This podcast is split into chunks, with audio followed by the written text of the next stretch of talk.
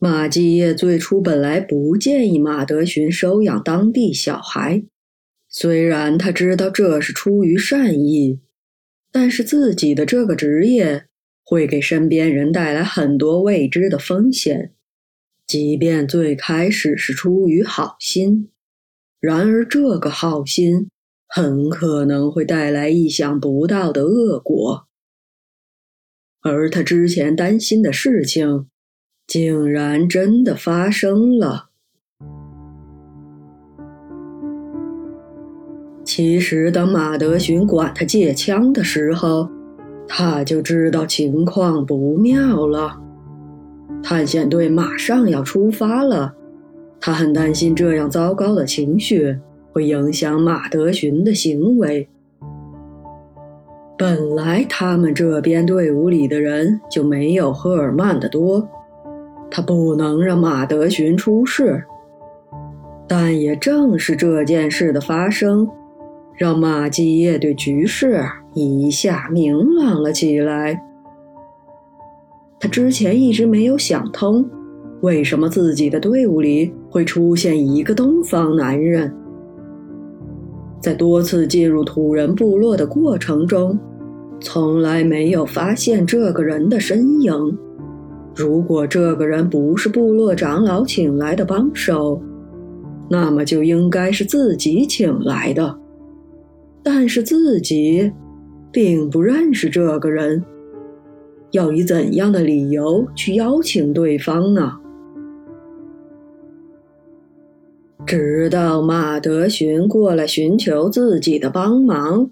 马继业才恍然大悟，原来故事的转折点在这里。用什么方式去接触那个人？那个梦中的地图里出现的神秘男人，不就正好摆在自己的面前吗？难道这就是神给自己写的最好的剧本吗？可是马继业觉得。作为一个异能人士，单单靠金钱是无法收买的，一定要让对方有某种信仰，才能死心塌地地配合自己。而自己的兄弟马德寻，就恰恰带来了这样一个信仰。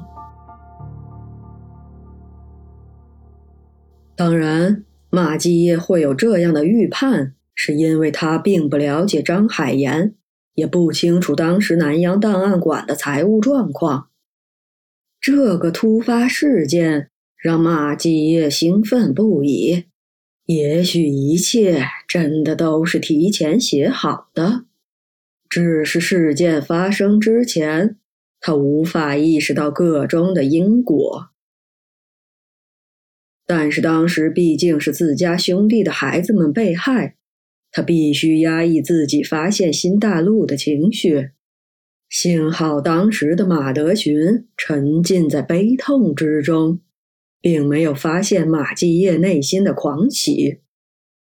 他这种跟其他人思考不同步的兴奋状态，如果被当时的马德寻知道了，一定会先于冈萨雷斯被修理。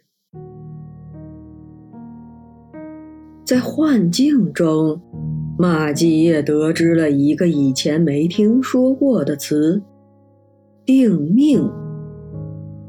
他之前理解成了命运，但是现在他发现不是。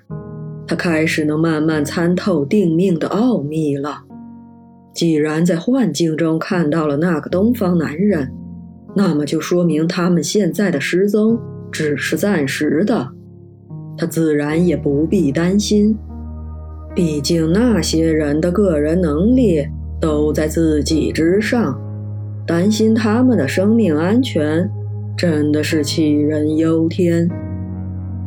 跟那些异能人士相比，马继业只是一个普通人，一个拥有智慧的普通人。你是说，你在幻境里看到的事情，在现实中真实发生了？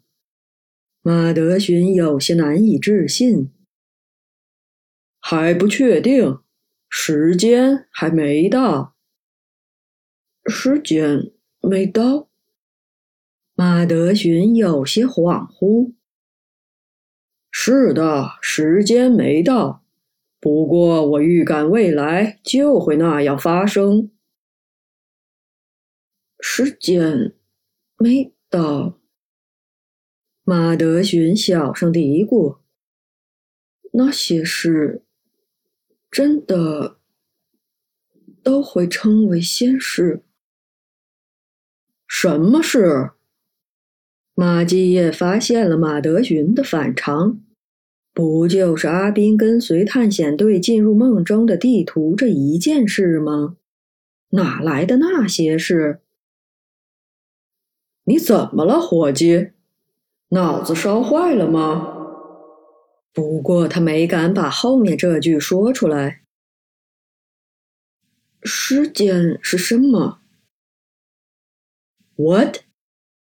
马继业隐隐的觉得马德寻被食人花吃了之后，发生了一些微妙的变化，可能真的是烧坏了。但是他尽量装的正经。时间是什么，伙计？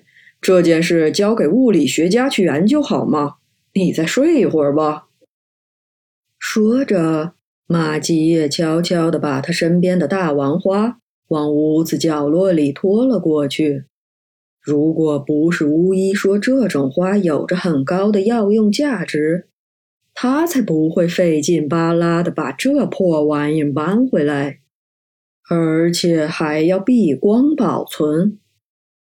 巫医说自己回去带人，取个大木箱就过来抬走，结果去了两天还不见人影。他严重怀疑部落里是不是没有这么大的木箱，土人现去山里砍树了。巫医对于马基业独自找到如此硕大的大王花，给部落带来的财富，表示了高度的赞美。